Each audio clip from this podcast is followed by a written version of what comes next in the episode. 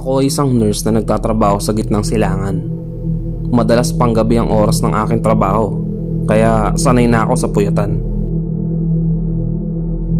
Doon ay iba't ibang tao, lahi at kulturang aking nakakasalamuha. Pati na mga kaluluwa ng mga namayapa at hindi matahimik ay nagkalat din sa ospital. Maraming kwentong kababalaghan ang bumabalot sa ospital na yon. Hindi lang kwento ng mga kapwa ko Pinoy, maging mga ibang lahi rin. Isang pasyente ang in-endorse sa akin. Tawagin na lang natin siyang patient E. Lalaki, 45 at ibang lahi.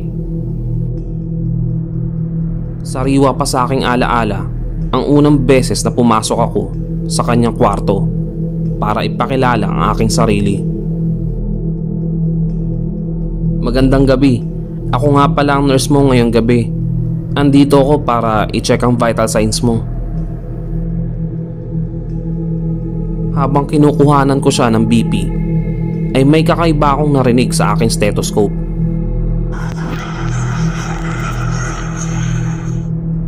Ito yung aparatong ginagamit para pakinggan ang pulso, paghinga at tibok ng puso.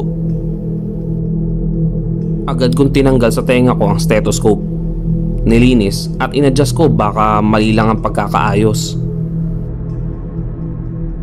Bakit? May problema ba? Tanong ni patient E sa akin. Umiling na lang ako saka ngumiti. Inulit ko ang pagkuha ng BP sa kanya nang meron akong maramdaman na malamig na hangin sa aking batok. Hindi ko na yung pinansin at sinubukan tapusin agad ang aking gagawin. Matapos nun ay nagpaalam na ako sa pasyente saka ako lumabas ng kwarto. Habang lumalalim ang gabi ay dinadalaw ako ng antok at nakakaramdam ako ng pagod. Kaya naman tumayo ko at nagtimpla ng kape. Pabalik na ako ng nurse station nang may matanaw na babae na kaabaya sa tapat ng kwarto ni patient E. Pinagmasdan ko ito ng maigi pero nakatayo lang ito at nakayuko. Nung lalapitan ko na siya para sana tanungin ay bigla itong nawala. Tumayo ang mga balahibo ko noon at munti ko pang matapon ang iniinom kong kape dahil sa pagmamadali ko. Malakas ang pintig ng pulso ko at hinihingal pa nang makabalik na ako sa station. Hindi makapaniwala sa nakita ko. Nagmuni-muni pa ako nang bumalik si Susmita, yung kasama ko naka-duty. May nakasalubong ka bang babae sa hallway malapit dun sa room 204? Wala namang bisita ng ganitong oras. Tayo mga staff na lang ang gising. Lumipas pa ang mga oras at sa wakas tapos na rin ang duty ko.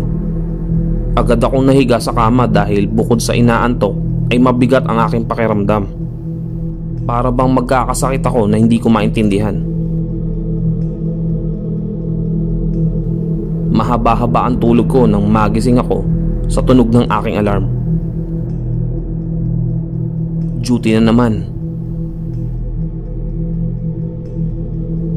Matapos kumain ay nagtungo na ako sa banyo para maligo. Nakapag-shampoo na ako noon nang biglang mawalan ng tubig. Hindi yun pangkaraniwan. Dahil sa tagal ko na dito, ay minsan sa isang taon lang yun nangyayari. Pinilit ko idilat ang aking mga mata para abutin yung tabo ng magulat sa aking nakita. May itim na hugis tao nakatayo sa may pinto ng banyo Dahil mahapdi ang sabon sa aking mga mata, ay agad ako nagbuhos sa kamuling dumilat. Mabuti na lang nagtabi ako ng tubig sa may timba. Wala naman kakaiba sa loob ng banyo. Baka guni-guni ko lang yun. Maya-maya pa ay biglang bumukas ang shower. May tubig na. Nasa ospital na ako at sa dami ng pasyente, ay saglit na walay sa isip ko ang tungkol kay patient E. Alas 7 na at oras na para painumin ko siya ng gamot. Hindi ko alam pero nakakaramdam ako ng kaba.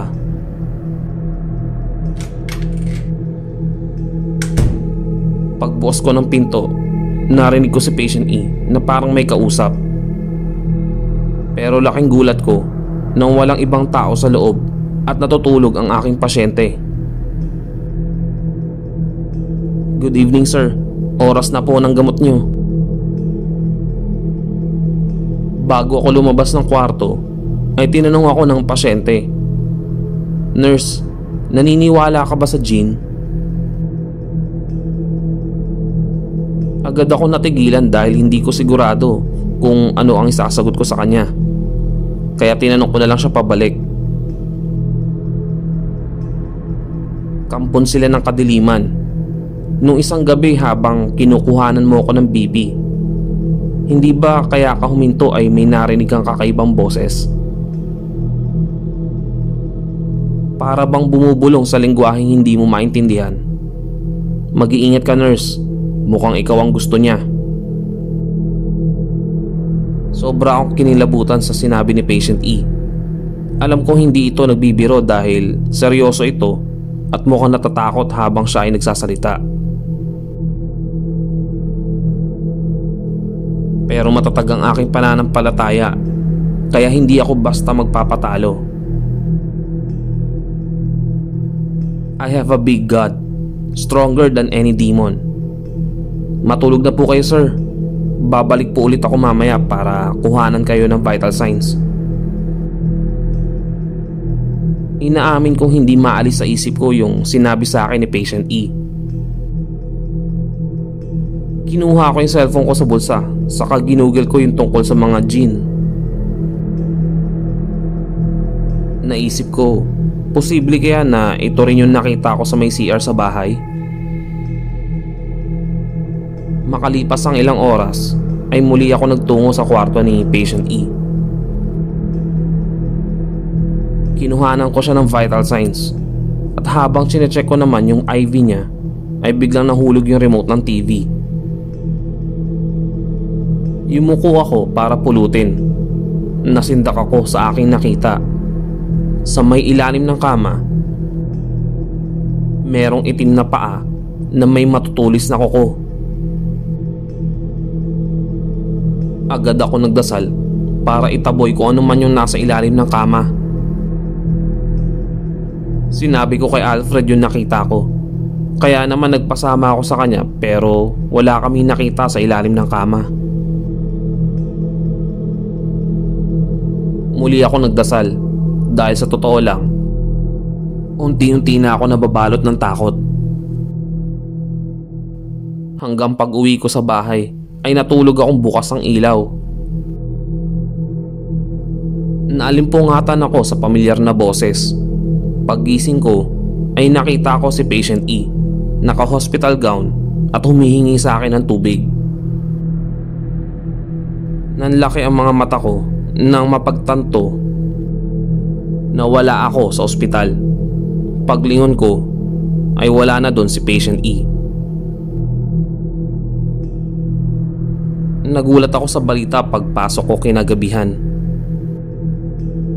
Binawian na ng buhay si patient E kaninang tanghali. Kaya pala nagpakita siya sa akin sa bahay. Pagkatapos nun ay madalas may nagpaparamdam sa accommodation namin. Mga nawawalang gamit, namamatay na ilaw, malamig na hangin, at imahing itim.